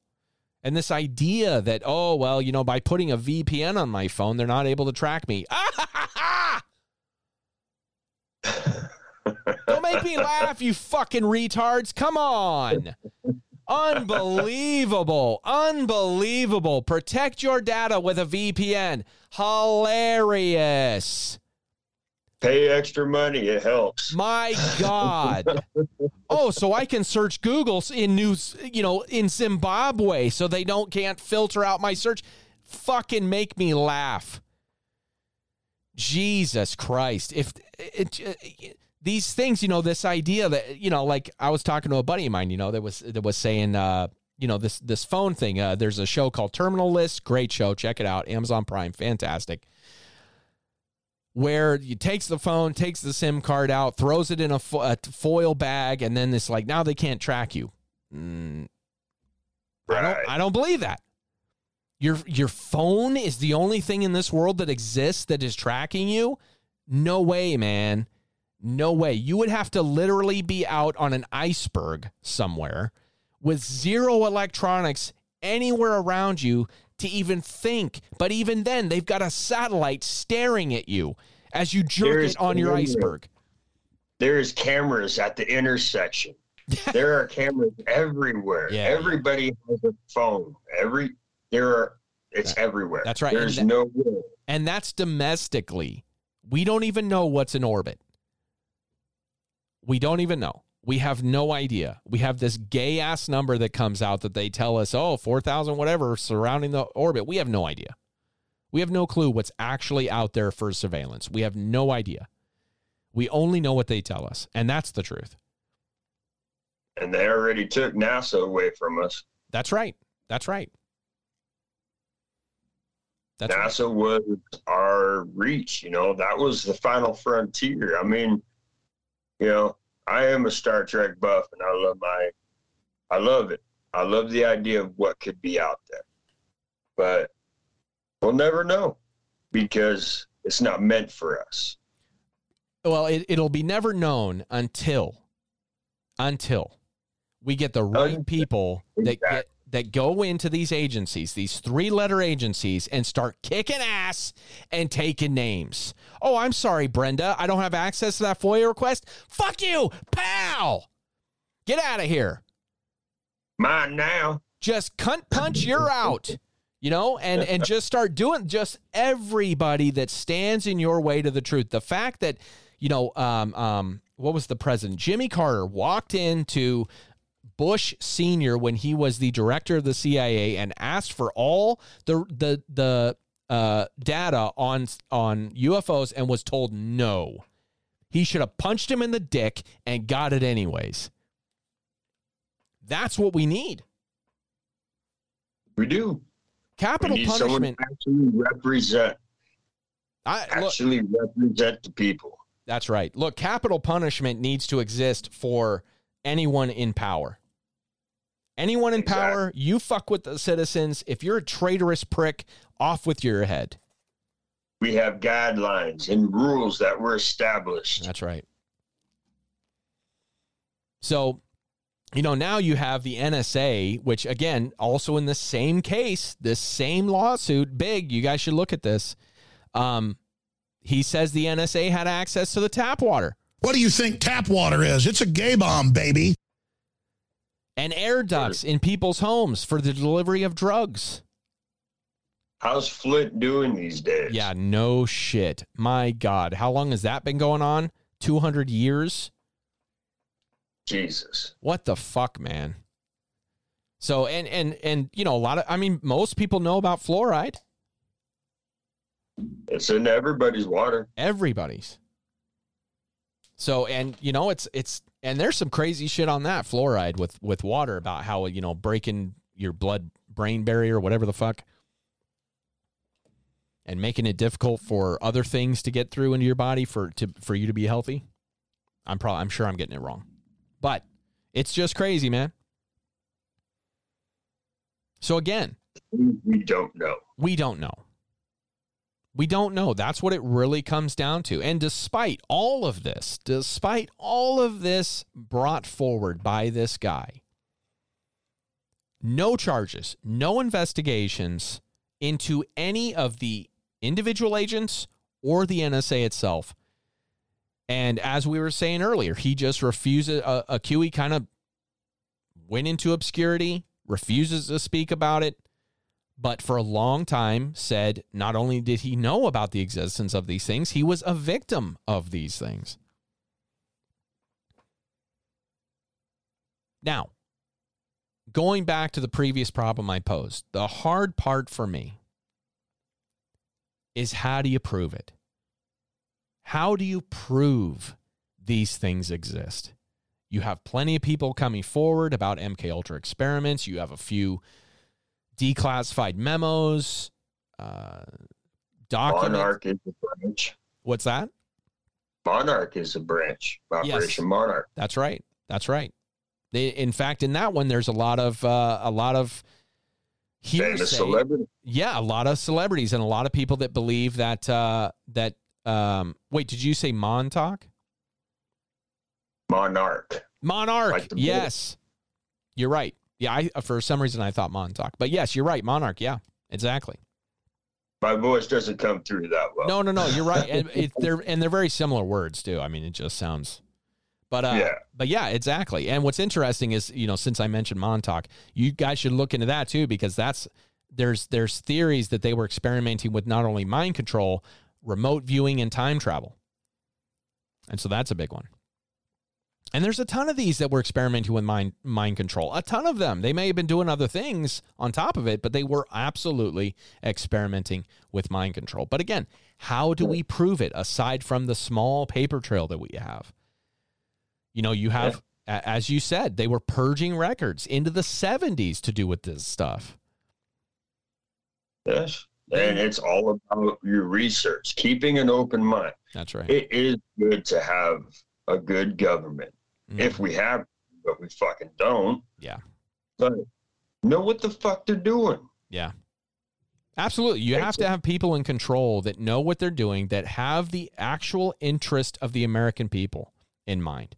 The people, by the people. That's right.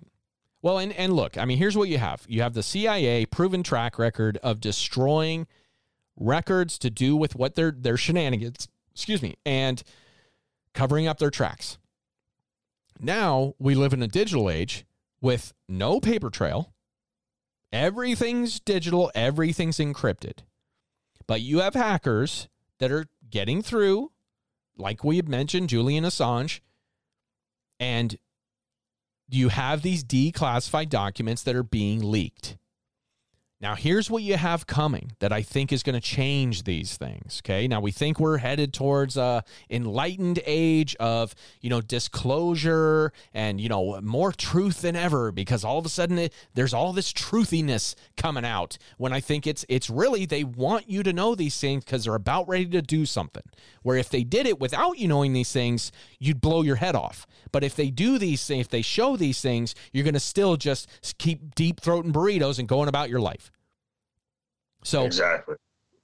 so here's what you have. You have now, with not only a digital age removing a paper trail, that now you have things encrypted, but now you have hackers getting through, but now you have quantum computing coming through. The quantum apocalypse, potentially the end of encryption as we know it. Meaning, no more secrets, right? Except that who's doing all the research and development into quantum technology? It's government. It's defense contractors.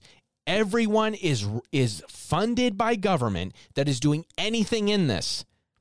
Now it might be a private company, but where are they getting their funding from? Government. So what happens? As soon as they get far enough, like they've done in the past, they snag it. As soon as the, the, the public sphere starts to get big enough into the technology, the developments go far enough, boom, they snag it up Yep. Every time. every time. So now, what happens when they have this technology that is able to end encryption, meaning they control the key to all encryption? It means they control all the information. And who's going to know how to break through it? Me and you, we're not going to know quantum technology, nor are we going to have access to it.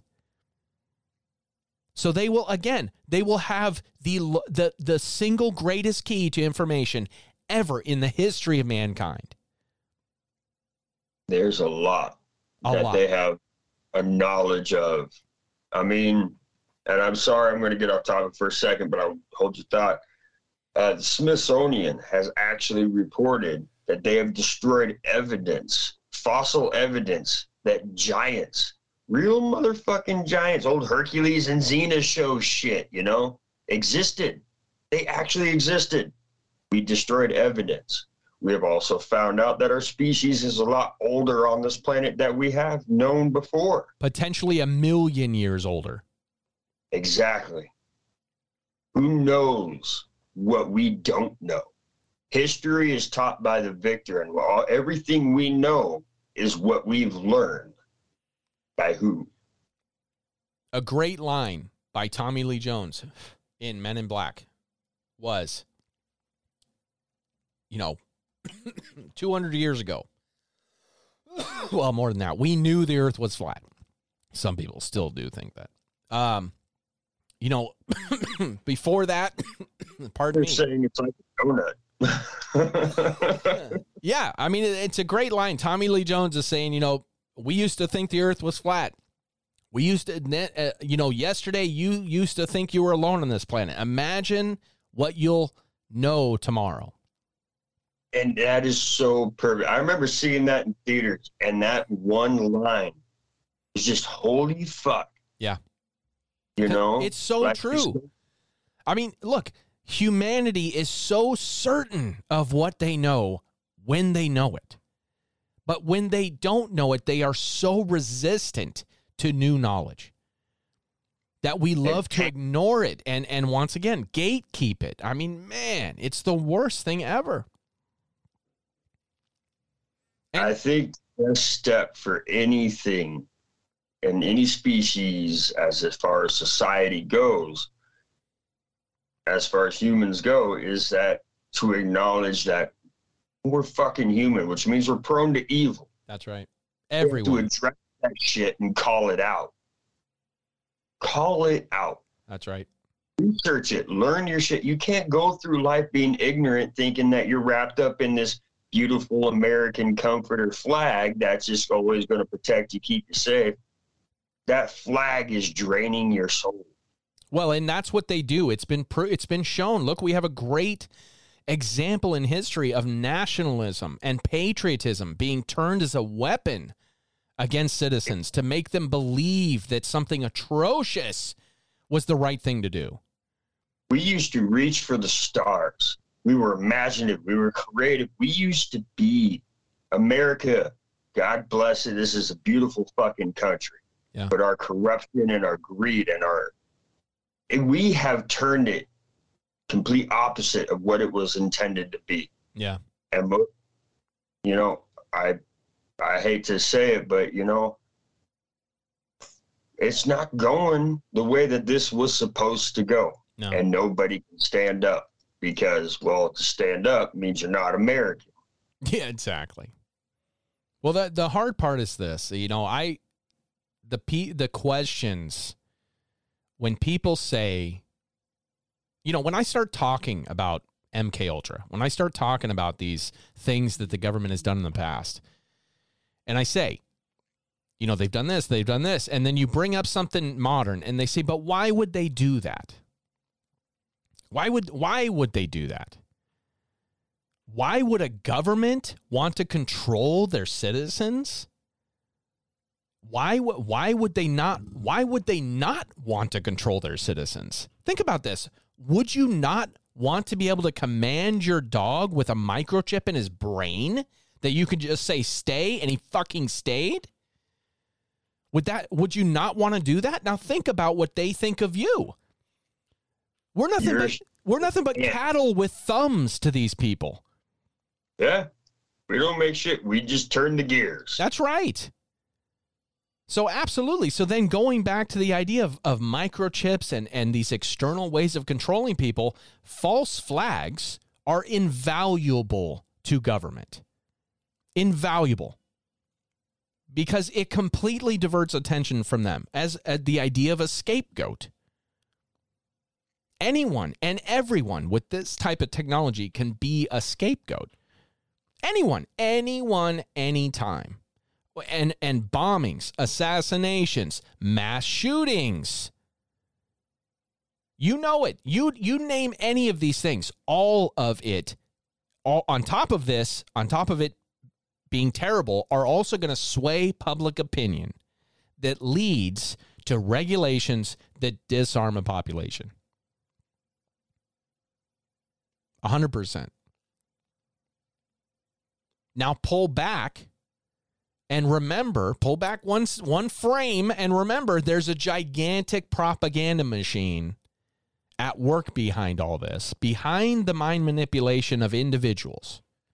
You have a propaganda machine at work with mainstream media getting all their news from the government. PSAs, they're all they're just they're just uh, um uh, what what's the the term I'm trying to remember um damn it I'm trying to remember what it's called but anyways it's basically just uh um why can't I remember the term You know, I even trying to look it up and I can't even fucking think of it myself. I apologize. No, no, it's my fault. It's uh it's I mean, Jesus, I I fucking worked in radio. We used to get these all the time. It's not a PSA, it's a uh Oh god damn it. Anyways, it doesn't matter. You know what I'm talking about. But But that's what you have is you have them all getting it from this. Um so even so even if they're not directly controlling people, even if they're not implanting minds, even if they're not beaming down a ray of a thought or a mind into directly into your brain using satellites and all this, they don't need that. They're controlling culture and information. So they It's don't core, they a don't subtle coercion. that's right. And they don't even need the fancy tech because we got social media. You guys keeping up on the latest hype?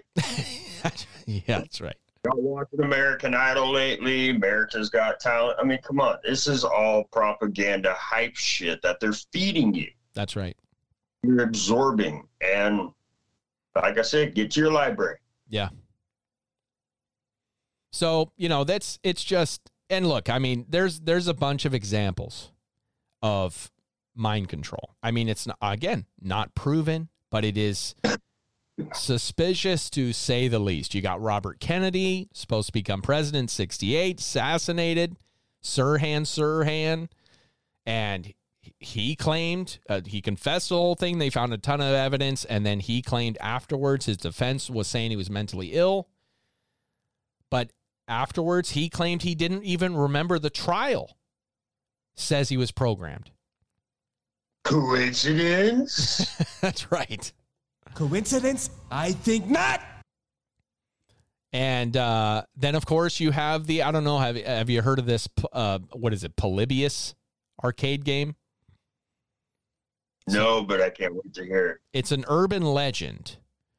Um, so here, here's the urban legend is, and this is according to Wikipedia. So take this uh, for what you will. But according to this, Polybius is an urban legend about a 1981 arcade game that really nobody knows if it truly existed or not because they don't they're, they're not around anymore. But there's a lot of people that claim that they they saw it being played, things like that. Anyways, legend goes that it was a crowd, a, a, a government psychological experiment in Portland.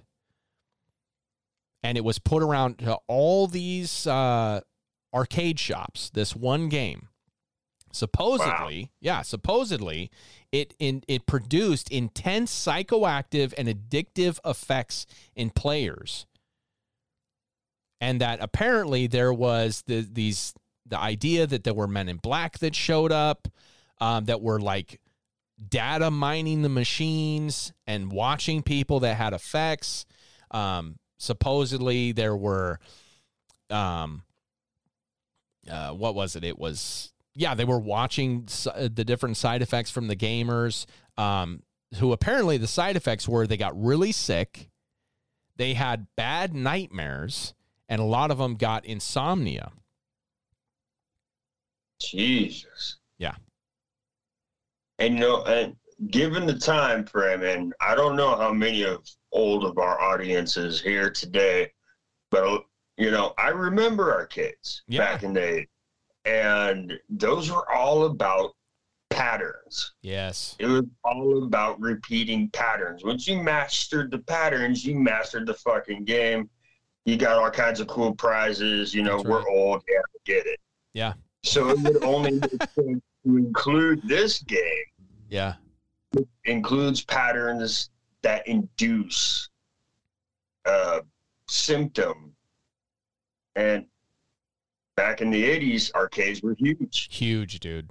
What a great way to sneak some shit in Yeah. On civilians That's right. once again. Well, and again, going back to how they do, they capitalize on popular media radio, TV, arcade games, social media. You know, I mean, it, it really just, you musicians have zero talent, but they're so goddamn famous. Yep. Yep. that's right. So it, it really is. It's it's fascinating how they they do. They watch these trends and they capitalize on it. Now, again, there's no um, direct evidence that these machines actually existed. But there are people that have come forward to say that they played it, they had these effects, they were being watched by some kind of government entities that they say are men in black. But that's right. But it only lasted about a month. Nobody's seen them since. Now, here's the thing I wouldn't put it past any of these at least 18 intelligence agencies to infiltrate the gaming community because they infiltrated the hippie community. They infiltrated, they've infiltrated um, uh, religious groups in order to influence people. There is no limit to what we cannot get our fingers into. That's right. And then also now think about this. Think about where a lot of these gaming community, uh, these gamers were in the 80s, right? 81. You've got nine, 10 year olds, okay, playing it. Yeah. Now th- think about where those people are now. They're in the industry, coders, programmers, software engineers. So now they're making. So what better way to influence an entire industry for generations than to infiltrate the infancy of it and get a hold of the people that are going to be the heads of this industry later on? Exactly. You got to pre-plan ahead. As you introduce a mm-hmm. next a next technology, you have to be prepared to continue. That's right. Yep, exactly. And then, as you mentioned, one of the biggest influences comes from Hollywood.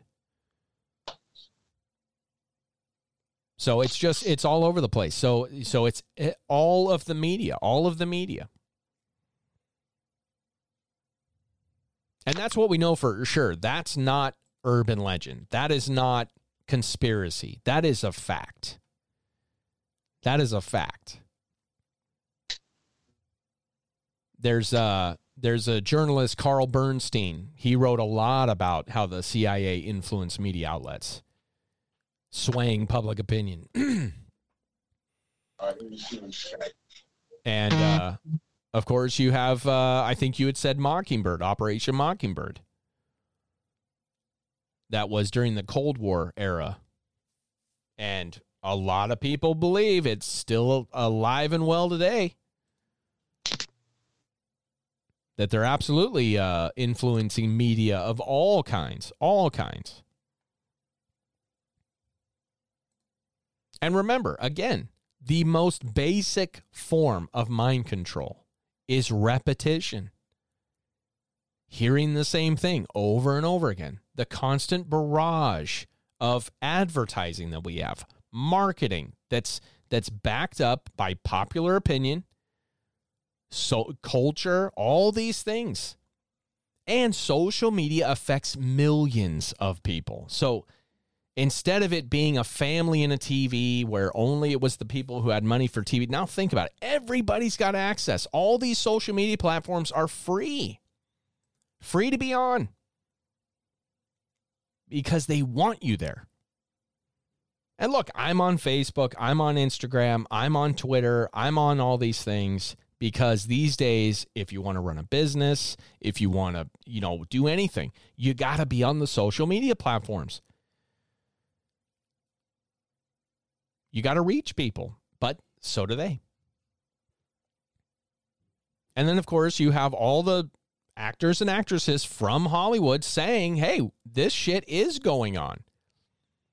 Absolutely. You got Jim Carrey. That's a big one. Go look at some Jim Carrey interviews of him talking about this stuff. I mean, obviously, he doesn't come right out and say it, but he's saying it. Mel Gibson, that crazy fuck, you got him saying it. There's a whole bunch. There's a list of people, a list of actors and actresses that have come forward saying Hollywood is infiltrated by mind control, MK Ultra. But again, it goes back to the earlier question, which is how do you prove it? It's all well and good that these people are coming forward. They're saying these things exist. You have this guy that brings this uh, lawsuit to the NSA. You have these celebrities coming forward to saying these things. It's all great. But there's no solid evidence other than what we have. And that's what we really, really need in order to turn the general public onto these things that are happening. We got to have like solid proof. I mean, obviously, that's the same argument for UFOs, right? Is we got to have we got to have solid proof. But on top of this lack of evidence, on top of this, influencing, you have disinformation agents. You have misinformation that's being put out there. You have flat out liars coming forward with fake stories, just trying to get on the radar. And propaganda that follows all that up, that just muddies the waters and makes it impossible to really get to the bottom of it. Or seemingly impossible, anyways. But here's what I here's what I do know we're living in a world of extremes, sp- specifically these days. You've got extreme ideologies, extreme politics, and extremely advanced technology. And there seems to be no middle ground anywhere with these tribal attitudes of you're either with us or you're against us. Now, is this the work of these agencies that are influencing, manipulating emotions? That are, yeah, we know that they're influencing through social media and media, but is it also, is there direct influence to individuals with this technology? Do you think they're really doing it? Why wouldn't they? Why wouldn't they? Oh, and by the way, Nate cut out, so we had to go to another medium, so that's why you might sound different. But you still sound fantastic, buddy. I appreciate it. Sorry about that. Don't even, man. It fucking happens. Anyways, but again, why wouldn't they? Like you said, why wouldn't they? It's not if they they can. They can. They have the technology. They have the techniques. They have the research. So the only question is, would they? And like you said, why wouldn't they? Why wouldn't Yeah. they? We've been doing it this whole time. Why stop now? That's right. Everybody's had that moment in traffic where you wish you could control the mind of the guy in front of you so you could be you could just move that motherfucker out of the way. You know, go dude. you know? I want to put the idea in his head, go faster. Right? So so yeah, so you're trying to manipulate, you know, the entire world and uh, yeah, of course. Now, the other question is is this just what happens? This this mentality that we're in that I I feel is is being influenced this because I've never seen this in the as long as I've existed, I'm 40. I've never seen a more divided world in my Maybe. lifetime. Not once. So to me, this is disconcerting to say the least. So on okay, so let so aside from weapons, manipulating emotions and reasoning of people, is there something else? Is this just what happens to civilizations towards the end of their reign? If you look back and you see these other civilizations that clearly came about, that clearly rose, we have evidence of it. Like I said, it's been it's it is our history. Yep. So are we destined to be what our ancestors are? Just clues and symbols from a forgotten time of what we may have done, what we may or may not have done? We still don't know. How long have we been studying our ancestors, trying to figure out where we come from and, and what these civilizations were? But we we still don't know. So what's going to be left of ours? Like what you know, uh, is that what we're destined for or or is it the other option? Here's an idea aliens. Is it aliens manipulating humans to wipe ourselves out, clear the path for a new species to dominate the earth? Eh? Nah, nah, it's a power play. Power play. I, that's what I think too, man. That's what I think. It's a power play. It's a power play. But the most important question of all is what do you all think? I want to know. I want to know what you think about what we've just talked about. You know, the world is whole. I, I don't like to get into politics, so you can save that shit.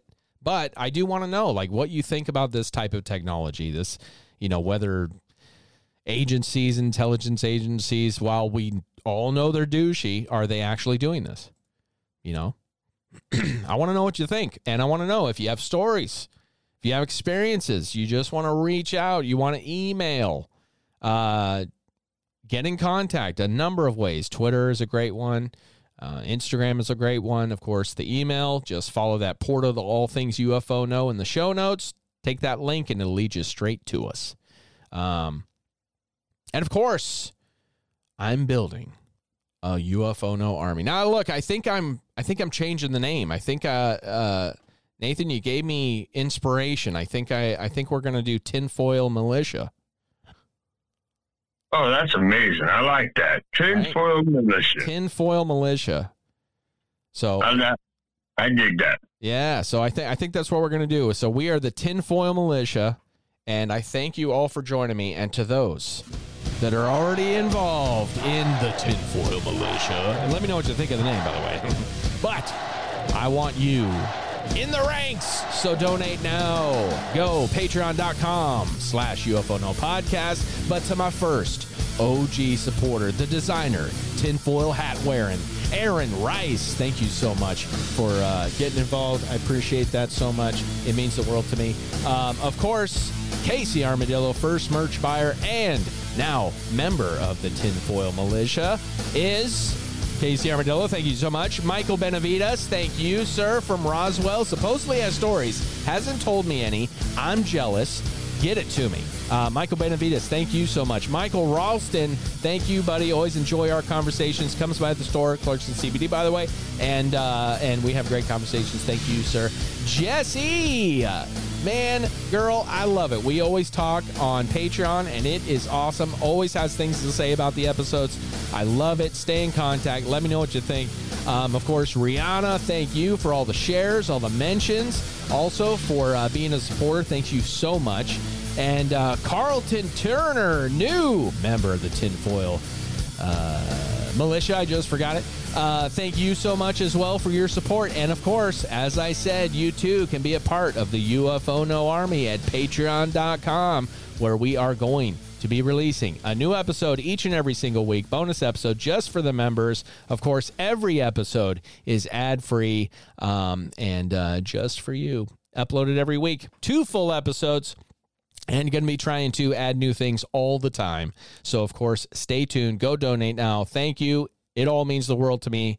Cannot tell you enough. And then, of course, for general shout outs, uh, Black Coast. These guys are awesome. You got to go check them out. Black Coast, UK. They got a merch brand, Wet Wired. These guys rock. You got to go check them out. If you like heavy metal, even if you're not sure if you like heavy metal, go up, pop your cherry on these guys, the Black Coast. They are amazing. Go check them out. Um, Bob Sowen, Thank you, sir. You always comment on the videos. I love it. Thank you so much. Uh, keep it up, man. Casey Leesky, uh, Leesky my good friend. Uh, of course, thank you. Always checking out the show. Matthew Morfitt, this guy gave me the idea to do the episode on Valiant Thor, uh, and uh, which I'm going to be doing soon. I'm just putting some shit together for Galactic Federation. Going to be doing soon. Uh, thanks, man. I really appreciate that. It means a lot, and I hope you enjoy them. Uh, and now, of course, we got a review from Vince Guzman. Uh, he thoroughly enjoyed episode 69. Thank you. So did I. It was a great show. Go check it out. Funny. Um, it's awesome. We took a great twist on it. I didn't give a shit about making fun of people. It was really, really fun. Uh, Anyways, I thank you all so much. Anyone who's bought merch, please go tag UFO No Podcast on Instagram with your sweet ass gear and help us build a portfolio of fans so we can show you off, show off the episodes, be really fun and cool, and of course, show off merch. Means a lot. Thank you all. If you want to get a shout out, just let me know in the show notes. That's it. And go and donate. It's that simple. I will give you lots of love if you give me lots of love. Uh, simple. That's it, man. Nathan, Thank you. Dude. Yeah. Thank you so much for being on, dude. What a great Oh, conversation. man. Wonderful. Thanks for having me, Burmo. so much fun. So much fun. So I really A lot of appreciate it. We're gonna keep doing it and uh and that's it. Uh check out new episode every week. But otherwise, as I always say, uh keep your eyes to the skies and remember, watch out for the government. And we've given you a ton of fucking reasons today. Watch out for the government. They're shoisty bastards.